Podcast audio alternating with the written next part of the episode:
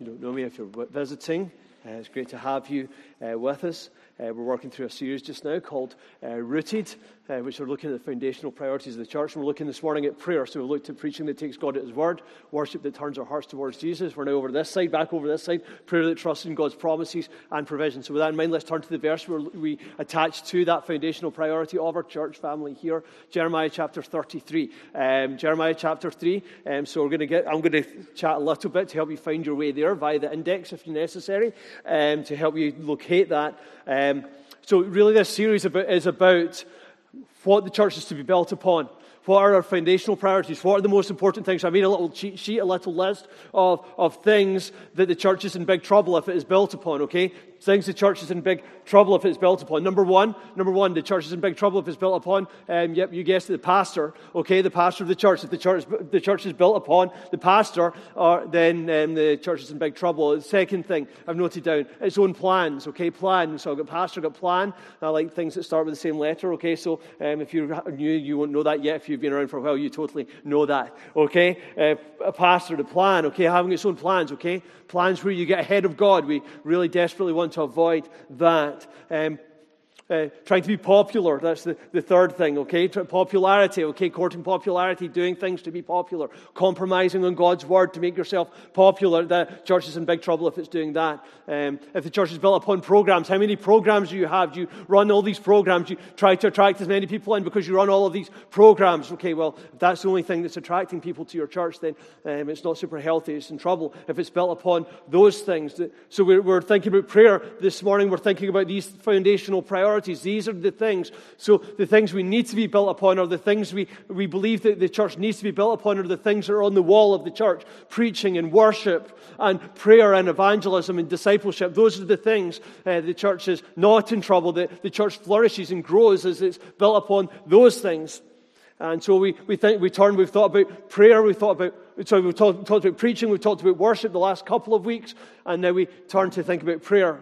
And, and this much to say that if the church is not built on prayer, then it is pretending. it is pretending to pursue the things of God, or at best proceeding while missing out on the power of God. If the church is not built on prayer, then it's pretending, it's only pretending to pursue the things of God, or, or at very best is proceeding, is proceeding with it while missing out on the power of God. Um, so, so that's why, why we, we want to have that as a foundational priority as a church over time, you maybe have been around and heard us talk about this. We talk about how everything starts with prayer. We want, to, we want as a church to, we, we believe as a church that everything should start with prayer. And that's not, that's more than just something at the top of agenda or a list of activities. Okay, we're going to do this thing, but we're Christians, so we ought to pray first. Probably that's probably what we should do. It's not just the first thing that we do, it's that everything has, should be saturated. The, the, anything that we do, anything that the Lord does, anything that happens that is good and fruitful from our church is as a result of prayer. So everything starts with prayer. It's a recognition that unless prayer has laid the foundation of the things we do, then there is a certain futility about them. That's how important prayer is. I hope I'm reinforcing. We're going, the goal this morning is to reinforce and to inspire you uh, and to excite you about praying to Jesus, praying, to, praying through the power of Jesus, praying through the name of Jesus to, to God. That's really what the desire in prayer is this morning desiring that the preaching is this morning. Prayer must lay the foundations of the things we do as a church. So, and what we want to see as we're working through these foundational priorities is that they're not separate from one another. They don't exist in isolation with, from one another. They are all connected. So we we want to be encouraged to to, to, to, we want to be encouraged to pay attention to God's word. We want to be encouraged to have our hearts directed towards Jesus because we have all kinds of messages which are bombarding us, all kinds of things that our lives are, our hearts are often turned to instead of Jesus. And, and, and, and now we want to think about how prayer invites us to trust our lives to God in a profound and deep way. So, preaching, worship, and prayer are all designed to remind us of the overwhelming sufficiency of Jesus Christ for everything we are, and everything we have, and everything we need. You, you trade in what you trust. You trade in what you trust. You belong to where you build your life. And, and so, prayer, as we're going to think about it this morning, prayer is an opportunity to press into God. And, and we need to see this. Any opportunity we have to press into God, the opportunity that God gives us to press into Him is a precious thing. So we want it to be a foundational priority for our church that pride and presumption don't prevent us from pursuing. So God's inv- invitation to pray to Him should incite us to press into Him. That's really what we're going to think about. That's what Jeremiah 33 directs us towards. I'm going to read verses 1 to 3 for us, uh, just to kind of set the scene. Uh, the word of the Lord came to Jeremiah a second time while, while he was still shut up in the court of the guard. Thus says the Lord who made the earth, the Lord who formed it to establish it. The Lord is his name. And then the verse that we attached, verse 3 Call to me and I will answer you and will tell you great and hidden things that you have not known. Let me pray and then we're going to think about these things together. Uh, Father, we're so thankful to you for what we've been able to sing. Father, we pray that as we, even as we turn to uh, consider the matter of prayer and what it means to have that active, tangible relationship with you expressed in prayer, that those things are to be fueled by what your word says and the songs of worship that we offer to you. Father, we pray that even the songs, the words that we've sung to you this morning would remind us of the absolute capacity and capability, the entire sufficiency of the one whom we pray to. And that, that would cause us to humble ourselves before you in such a way as cause, causes us to do exactly what Jeremiah uh, is, is encouraged to do to, to call to you to, to cry out to you, to pray to you, to be in communication and conversation with you in such a way as bears deep fruit in our lives. For we pray these things in Jesus' name. Amen. Amen. If you've been around for a while, you know I like to occasionally tell a story about what a terrible father I am. And so, uh, as our kids were growing up, during the night, they would occasionally they would they would occasionally cry out, Dad, Dad. In the middle of the night, they'd wake up having had a bad dream. They'd go, Dad, Dad. And I'd nudge Alison and say, Hey, the kids are calling you. Um, do you understand? The kids are calling you. And Alison, and I can only imagine Alison getting out of bed out of this deep sleep. She stumbled downstairs and said, Hold on a minute. He was awake. He could have totally gone and helped them out. Why am I the one that's making this journey downstairs? But still, there's, that, there's still that understanding when our kids woke up in the middle of the night that they could call out in the midst of their fear or in the midst of their sense of trouble. There's still that sense when one of our kids hurts themselves, they can still come and say, I've hurt myself, I've injured myself, can you help me? And in some ways, that is a, is a picture of what, how our Heavenly Father wants us to come to Him. Not like me. He's not like me. He's, he is the one who is actively, He comes and, and He responds to our cry for help, our call for help. That's what prayer is. So, uh, so when we're talking about prayer that trusts in God's promises and provision, it's a prayer that trusts in God's, and promise, God's promises and provision expresses, first of all, my need for help. Okay, we've got a couple of things that prayer is about this morning. Is in your, if you hopefully you got one of these little booklets on your way in. If you didn't get one of those, then one, put your hand up. One of our stewards will get one to you really quickly. I should have said that at the beginning. Um, but prayer that trusts in God's promises and provision expresses my need for help. That's what prayer ultimately is. It is a recognition that I need, that I need God's intervention. Is a cry for help often. It is a recognition of my lack of ability or my lack of capacity or my lack of resource for the situation or scenario or circumstances that I find myself in. I need God's intervention. I need help. It's a recognition of that. Alexander Maclaren, a great old preacher, said this did any of you parents ever hear your child wake from sleep with some panic, fear, and shriek the mother's name? So even Alexander Maclaren knew, don't call dad, okay? Um, shriek the mother's name through the darkness. Was not that a more powerful appeal than all the words? I depend upon it that the soul which cries aloud on God, the God and Father of our Lord Jesus Christ, though it have no language but a cry, will never call in vain. If we call out to the Lord, if we call out to God the Father, the, Lord, the God and Father of our Lord Jesus Christ, though there's no language but a cry, even if we can't find the words, even though it's just that stirring in our hearts, a groaning that Romans 8 calls it, there's a groaning that comes from us, even if it's just a cry out, God, help me, you will never call in vain. It will never be empty. It will never be wasted.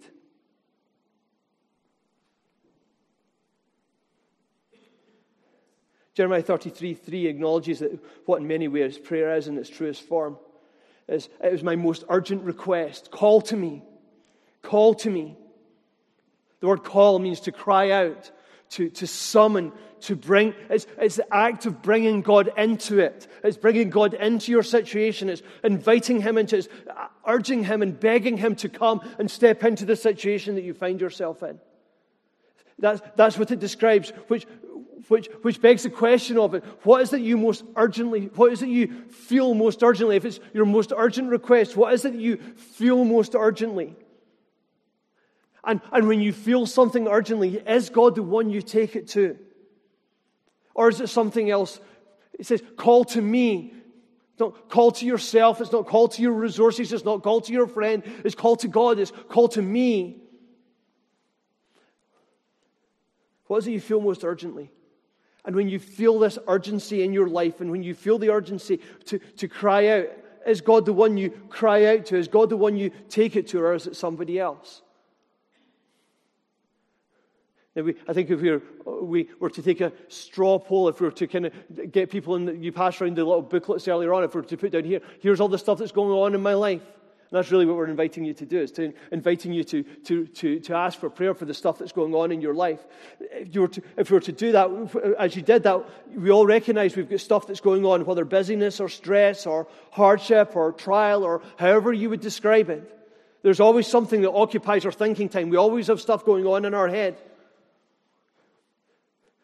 So, so let me ask you is the stuff that's going on in your head, the thing that's the burden in your heart, the things that are going on inside you, the things that occupy your thinking time and feeling time, are those things you're taking to God or are those things you're holding on to yourself and trying to work through on your own?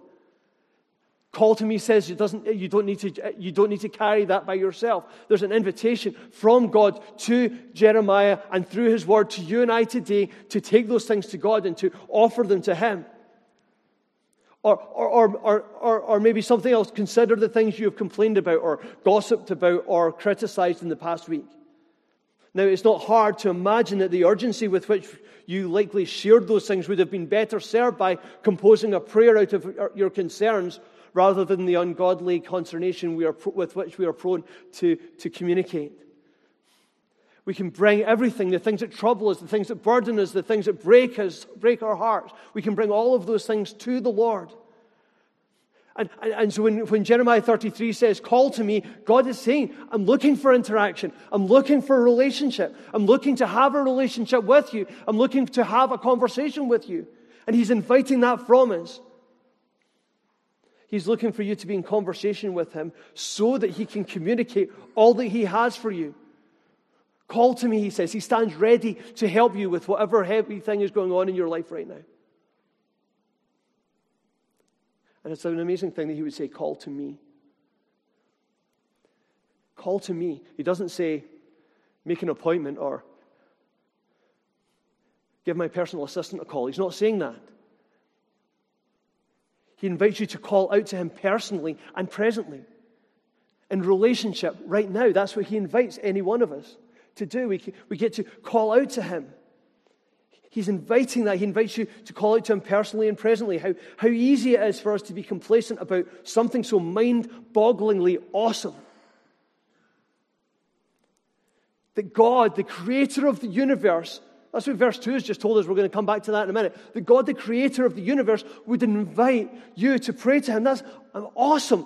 The only, uh, that's an awesome thing that He would invite you as awesome. There's two awesome, mind boggling things, I think, in regards to this whole matter of prayer. Mind bogglingly awesome thing, number one is, or mind bogglingly amazing thing, number one is that God would allow us to and invite us to go and speak to Him.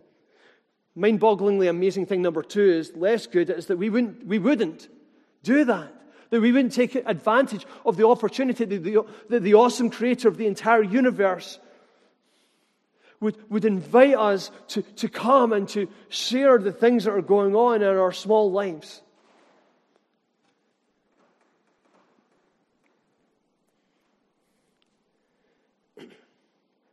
Jesus made it that you can call upon God in prayer right now and that He will hear you.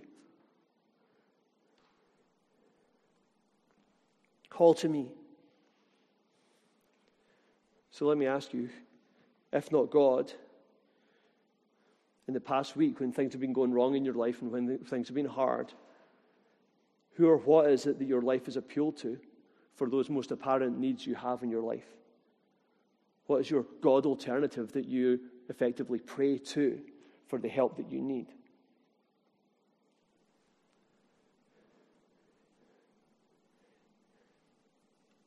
To quote the Ghostbusters, who are you going to call?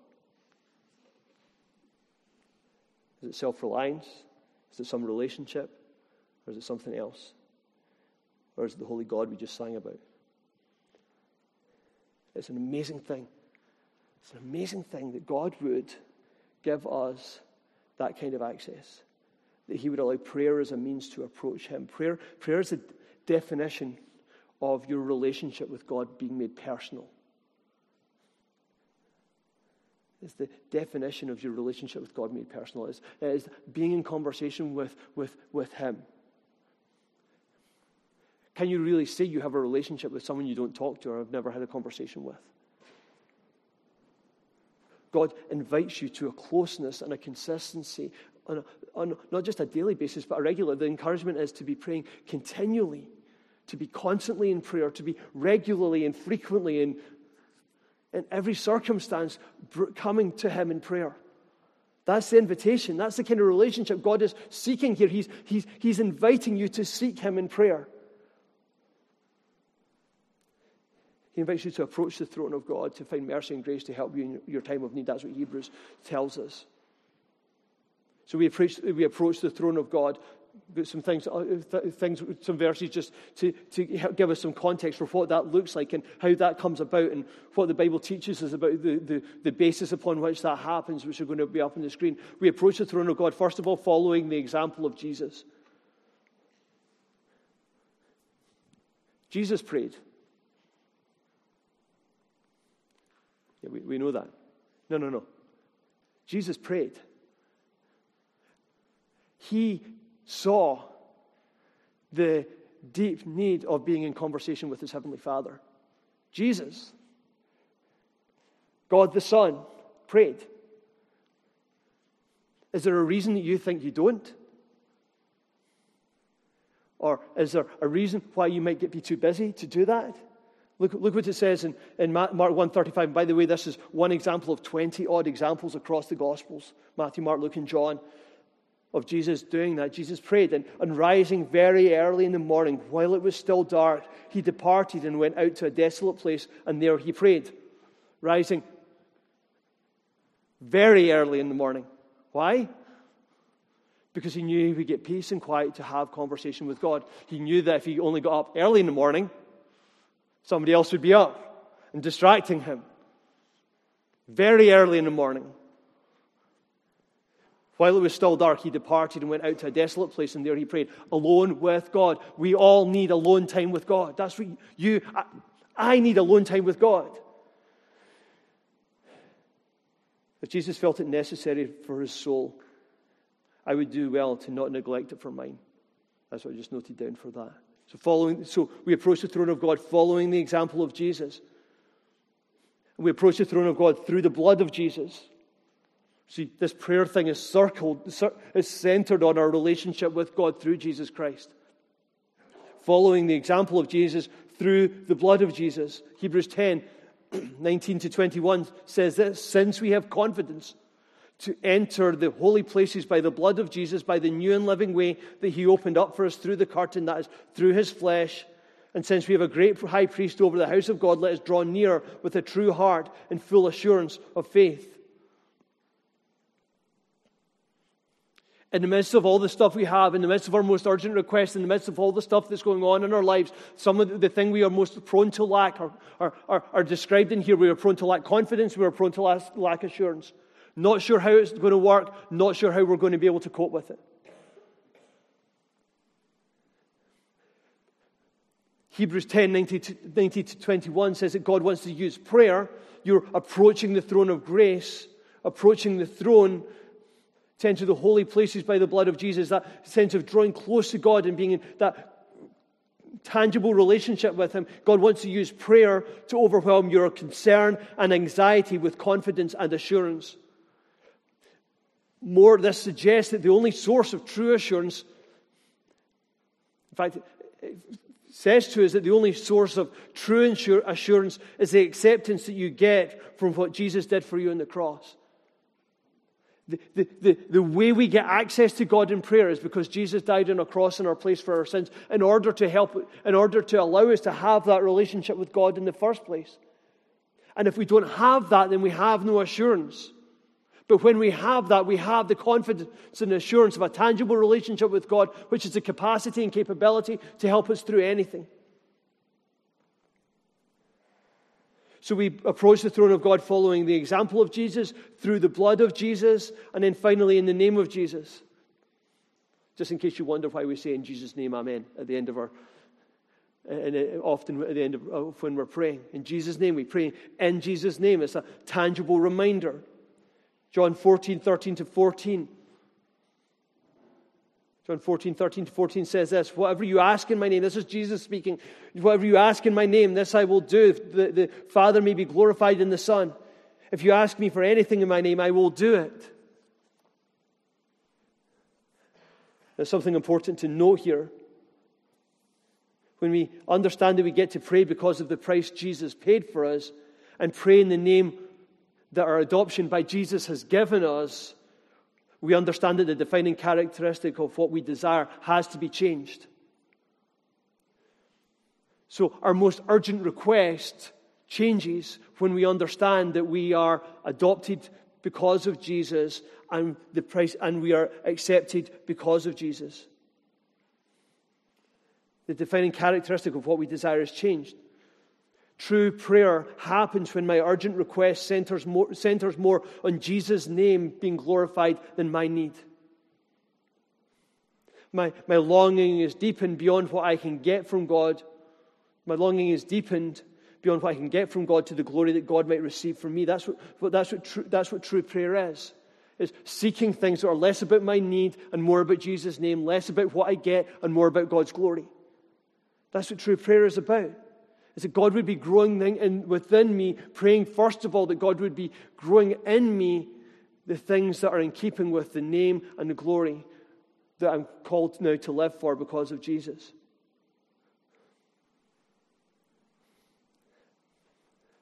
If you're anything like me, your prayer too readily focuses on your idols, expressing to God a desire for success, material comfort, personal gain, relational wholeness. Our prayer too, my prayer too readily, our prayer too readily focuses on our idols rather than our identity in Jesus. Praying for God to be sanctifying us, to experience His mercy, to be growing in personal holiness. We, the prayer is designed to give us such a glimpse of God, to under, is designed to be prayed in, with such a view of God that success and material comfort and personal gain are nothing, nothing, nothing in comparison to being sanctified, growing in our walk with Jesus, experiencing the mercy of God for our situation, and growing in personal holiness through those things. How would our perspective on our hard situations change if we learned to pray that God would teach us and grow us through that rather than just having that taken away? Supposing we ask God to have his way in us through those situations, how would that change our perspective on what we're going through? See, prayer is designed to change us. We like the idea that prayer changes things to our advantage but I think the Bible is clear that prayer is designed to change us as God grows us in our capacity to pray according to our Christ given identity in pursuit of God glorifying priorities. Call to me, God says. Call to me.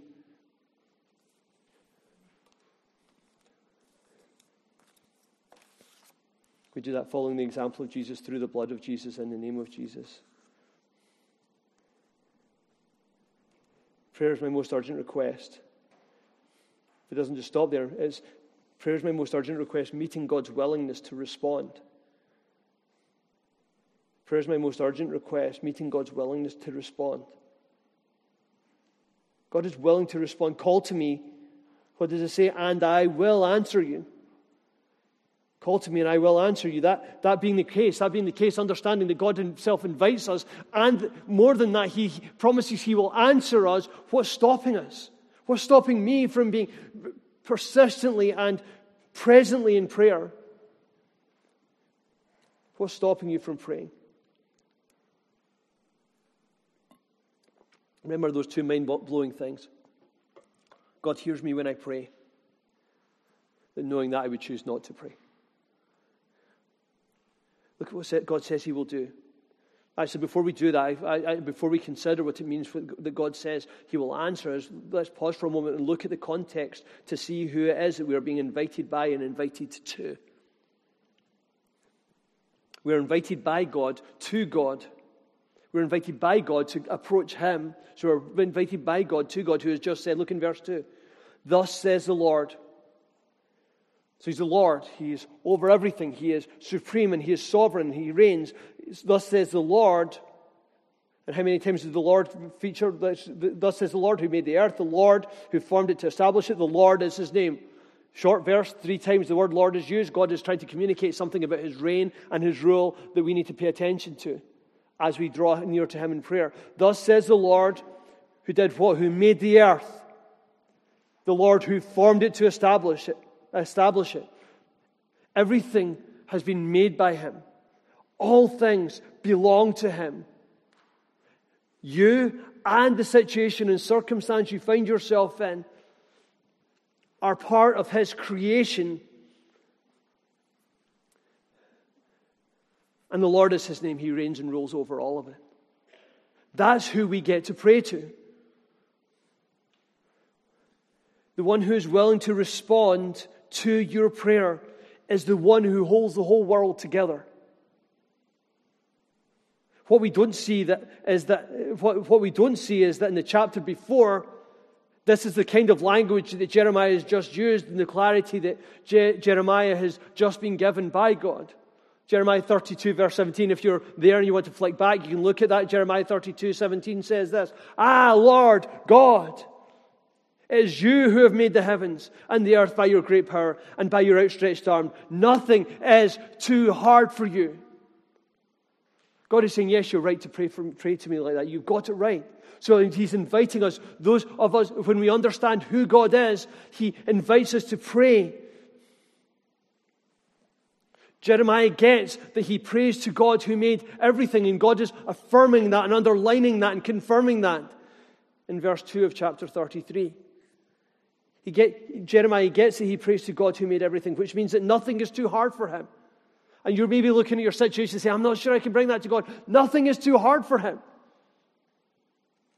Nothing is too hard for him. God is kind enough to confirm and underline that reality for us right here. That whatever you're facing, God is greater. Whatever is hard for you, God has a capacity and a capability to deal with that. This is God who invites you to call upon Him and then insist that He will answer you. And it's not the first time He said this in Jeremiah, in the book of Jeremiah, Jeremiah 29, verse 12. It's up on the screen for you again, I think. Then you will call upon me and come and pray to me, and I will hear you.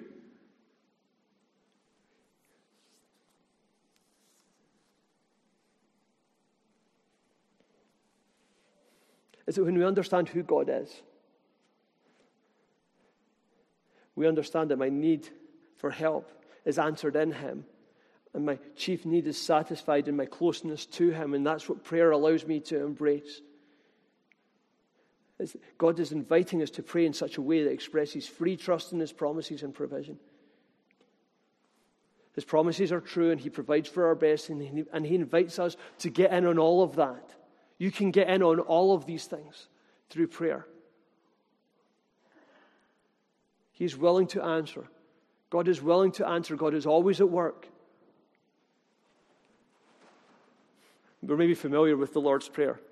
Maybe you are, maybe you're not. Our Father who art in heaven, uh, we still speak. If you grew up singing in primary school, you still slightly sneak into the King James Version language of that. But when Jesus, so we, we, we, we, maybe know, we maybe know the prayer, gives us our daily bread, forgives our debts as we forgive those who, uh, forgive our debtors, Lead us not into temptation, but deliver us from the evil one. When Jesus taught the disciples to pray, he got to the outcome, outcome part. Doesn't encourage me to pray, My will be done. Doesn't encourage me to pray to God, My will be done. Or, God, your will be changed.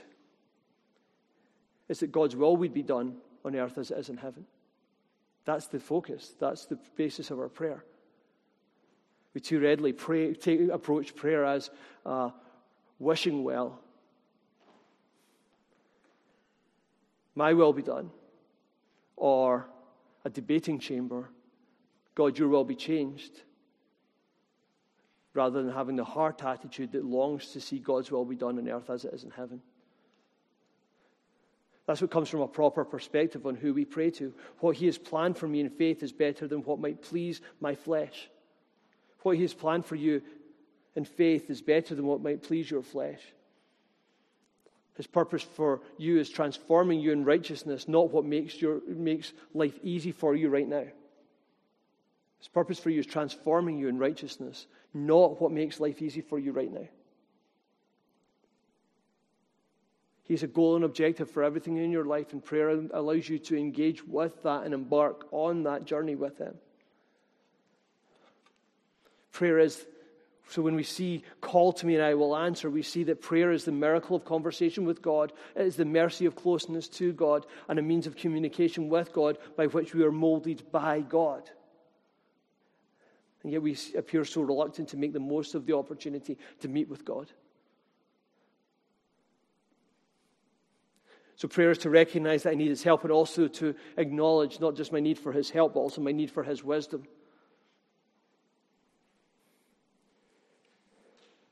So, we move beyond the kindness of His answering to the content of His answer. Call to me, and I will answer you and will tell you great and hidden things that you have not known. Prayer is one of the ways that God in His grace meets us in our greatest need, speaks to us in our struggle, and comforts us in our confusion. If we're honest, we understand we are often only one step away from or one ungodly decision away from our world being turned upside down.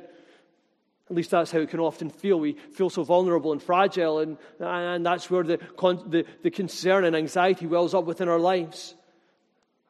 And, and, God, and that's where the confidence and assurance of God is designed to flood in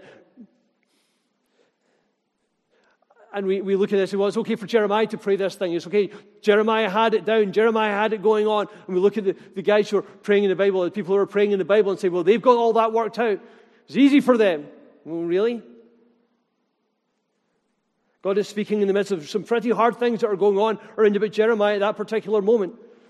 He'd been sent to the people of Israel to say, with a message that judgment is coming. He, he was to go and tell them, you can, the time for repentance is past. You're too late for that. Salvation is coming, but it's going to be on the other side of a really tough season of discipline for you as a nation.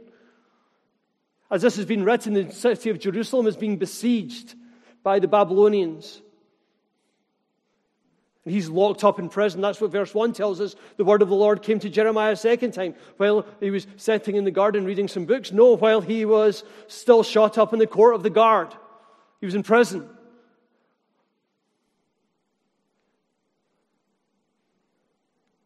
He was agonizing over the spiritual climate and the cost of sin in the nation. He was pained by his calling, devastated by the circumstances that had brought about his message in the first place and that were being lived out right there in the midst of his message.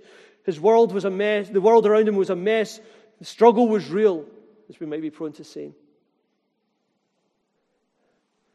We, and, and so the need for wisdom, the need for God to speak into that is exactly, it's exactly the same for Jeremiah as it is for you and I.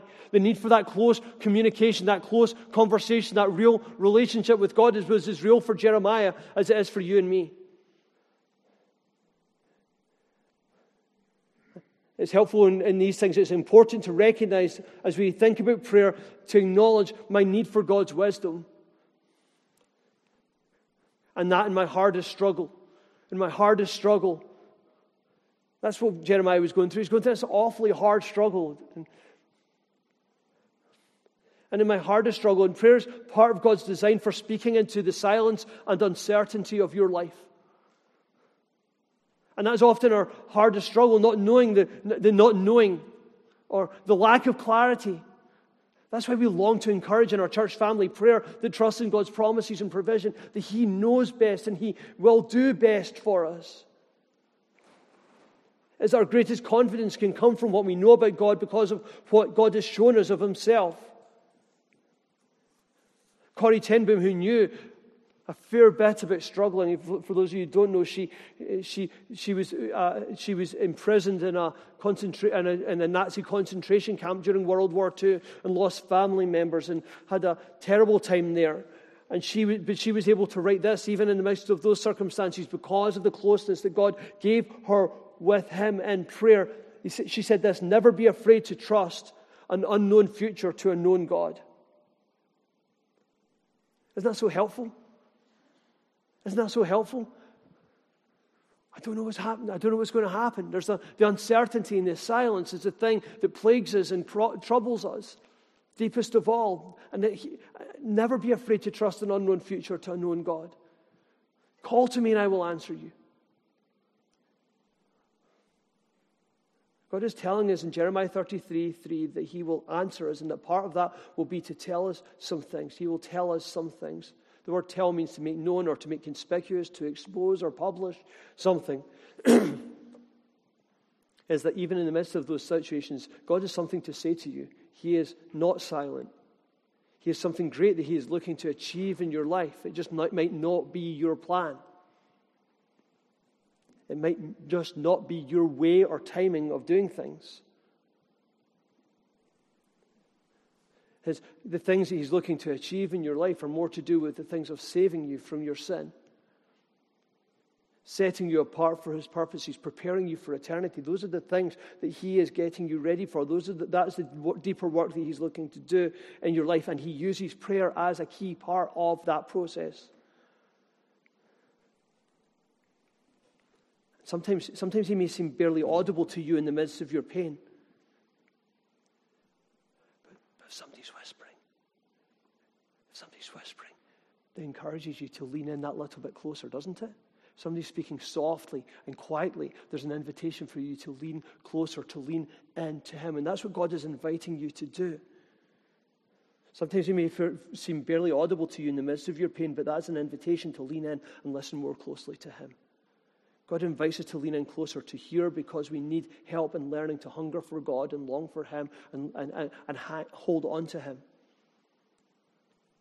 Call to me and I will answer and I will tell you. Now, the thing about telling is it involves us listening. And often we think of prayer as a one way thing. And our prayers are so often a monologue. And as I was writing this down, I just wrote, down the curse of being a preacher's, in a preacher's family because one thing a preacher likes is a monologue. And I, can talk long and, hopefully not boringly just now, but I, you know, I can go on. And, and the, the, the curse of being in a preacher's family is you have to listen to me a lot, maybe. And we can be like that in our prayers.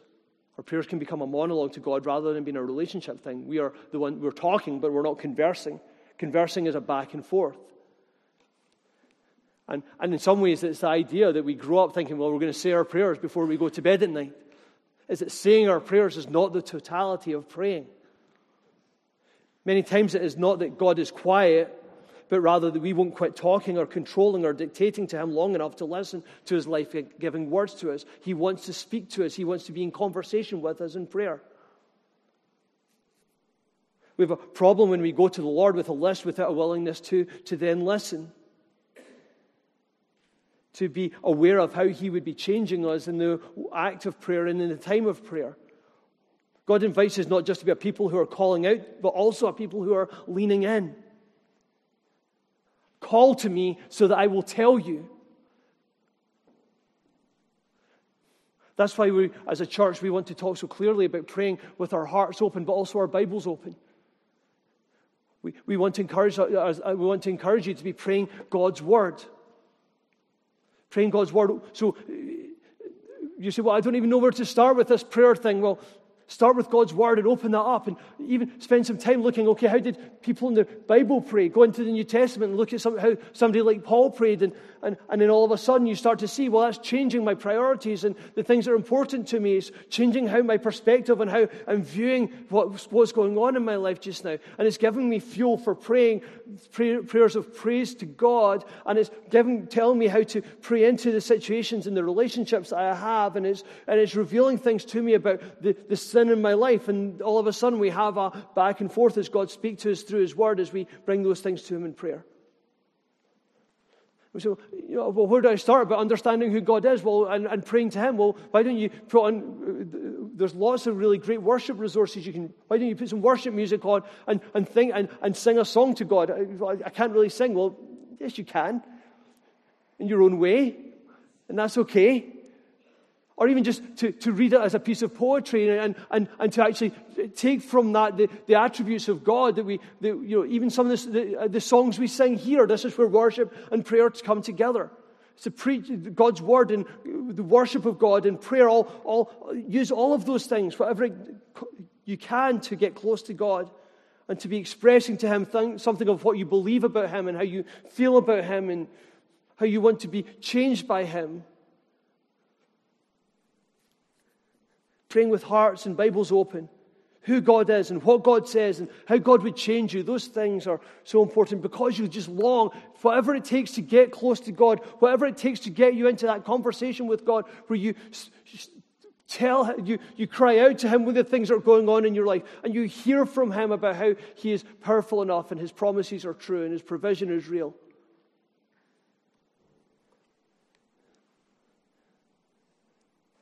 investing yourself in that place. You say, well, I'm not sure I know how. To start. Find a way to make a start on that. And, and, and, and put yourself in places where you can hear other people praying so you can learn how to pray. It's an amazing thing, you know, when you think about the, how the disciples spent time with Jesus. They followed him around for three years. And, and, and the thing that they asked him to teach him, to teach, the thing that they asked Jesus to teach them was it wasn't any of the, the cool miracle stuff, it was the prayer thing. Lord, teach us to pray. So put yourself in the place. Look at how Jesus prayed. We've already seen it was a priority for him. Look at how the, the Bible teaches us to pray. Come along to the prayer things we've got going on in the church and sit in, sit in a circle and sit in a group with, and sit alongside people who are praying so you can hear how they would pray. One of the, I think one of the things that, one of the lies that affects the church is the, the idea that you can't go to the prayer meeting until you've figured out the whole prayer thing. Quick show of hands. How many of you feel as if you figured out the whole prayer thing? So we all need to get to the prayer meeting so we can figure that out together. That's the goal. Because it's an awesome thing to be in that place of closeness to God. Thomas Brooks, the, the Puritan, said this Communion with God makes bitter things sweet and massive things light. That's what prayer does. Communion with God, praying with God, being in that conversation with Him, in that relationship with Him. Communion with God makes bitter things sweet and massive things light. That's what prayer does. Prayer invites us to trust in His promises and provision, to believe with confidence the truth that He, that he sees what I don't. He sees what I don't. In my hardest struggle, He sees what I don't. That's an important treasure for any one of us looking to grow in prayer. He sees what I don't. He'll tell you great and hidden things you have not known. Or to put it another way, He is God and I'm not. God tells Jeremiah here that He will not just tell him great things, but also hidden things. These are things that, you have not known and by implication will not know until we call out to Him and have Him tell us or show us. Hidden things. He's going to use your situation and your prayerful response to that to show you things you, you wouldn't have seen if they hadn't been your experience. God is going to use you being moved to prayer in response to your present situations to reveal things that will prove His promises and be a proving ground of His provision for you. Prayer is in many ways God letting us in in the secrets of His sovereignty. It's us learning to confidently trust our lives to His tender control. There's something awesome about this. God is telling us that there are some things we will only find out, find out when we call out to Him in prayer. God is inviting us to see prayer as an adventure of engaging with Him. When did you last think of prayer as an adventure? When were you last excited about the prospect of being with God in prayer? Because it's meant to be. That's what it's meant to be. That's what we see here in Jeremiah 33 3. It's an adventure, it's exciting. It's an adventure of engaging with Him in such a way as enables us to see our life and the world and His will way more clearly than we ever could when we are prayerless. Do you see how exciting having a loving relationship with God is? Do you see how amazing the thing that Jesus did for you to get you access to God the Father is? So, our motivation for prayer should simply be, be this. Our motivation for prayer should, should simply be this I get to talk to God. I get to talk to God. That should be enough for us. And getting to talk to God is such an important thing that I will do anything to make sure that I spend time with Him in that way as often as I possibly can, even if it involves getting up like Jesus did very early to do so. I get to talk to God. He sees what you don't. Prayer is designed to encourage you to place your life in His hands, your hope in His promises, your peace in His presence, your weakness in His worth. God is inviting you through prayer to place yourself somewhere that allows you to see Him doing far more abundantly than all we ask or think. It's an invitation toward faith that allows God to show His faithfulness. It's an encouragement to live a life defined by things that can only be explained by what God has done in response to the prayers of His people. That's the kind of church we long to be a praying church clinging to the promises of God and experiencing the provision of God in pursuit of the purposes of God by the power of God.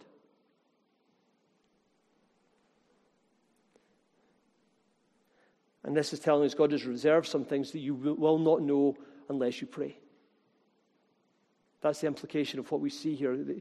Uh, it's so tied to the idea of calling out to Him and Him showing us and telling us those hidden things, those great and hidden things. Don't you want to invest yourself? Don't you long to invest your life in finding out what God would do when you, when we together pray to Him? When we planted the church, our part of our desire was that this local church would, would be an adventure of looking for God to do something that, that was way beyond ourselves. And so, we, as a church, we want to invite people to gather around about prayer. And so we're thinking, well, how do I get started? Well, you, we want you to encourage you to start, start getting together with God by yourself. We've given you some pattern for that, even just in that listening to worship music, opening the Bible, opening your heart, and crying out to God, using the pattern of prayer we see in the Bible. But as a church, we want to encourage you to come and join in with that as well. Come and sit in a room with other people who are, are longing to, to experience God in prayer. And we've tried to make it as easy as possible. We've got a weekly thing weekly pre service prayer. We gather in the Whitfield Hall where we do tea and coffee to pray together before the service, asking for the Lord's hand to be on all of this. First Friday night of the month, we have monthly prayer nights. So it's a great opportunity for you to get that into your diary. Monthly prayer nights. It would, be an amazing thing if our whole church could gather to pray in that way. And then twice a year we have prayer weeks, where we, because we want to take time and, uh, and, and, and stretch ourselves in prayer in that way. That's our that is our invitation to get involved in. This, this prayer is our invitation to get involved in something God Himself invites you to invest in. These events, these prayer events, are our invitation as a church to involve yourself in those things as well. Call to Him.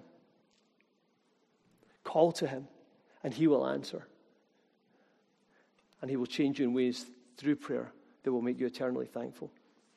Let me pray.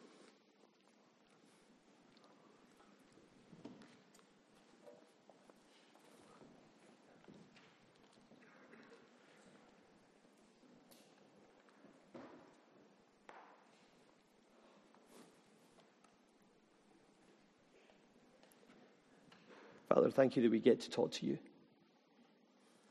And right now, with our heads bowed in prayer and our hearts bowed before you, we want to ask your forgiveness for the times when, or for how little benefit we seem to see in prayer, how little attention we seem to give to prayer, how prone we are to prayerlessness rather than prayerfulness. How our prayerlessness points towards a, some form of neglect of our relationship with you. And so, Father, we pray that you would call us in these moments to long to pray, long to talk, long to be in communion with you, then that deeper, ongoing relationship that we are invited into by you who calls, says to us to call to you, and he you will answer.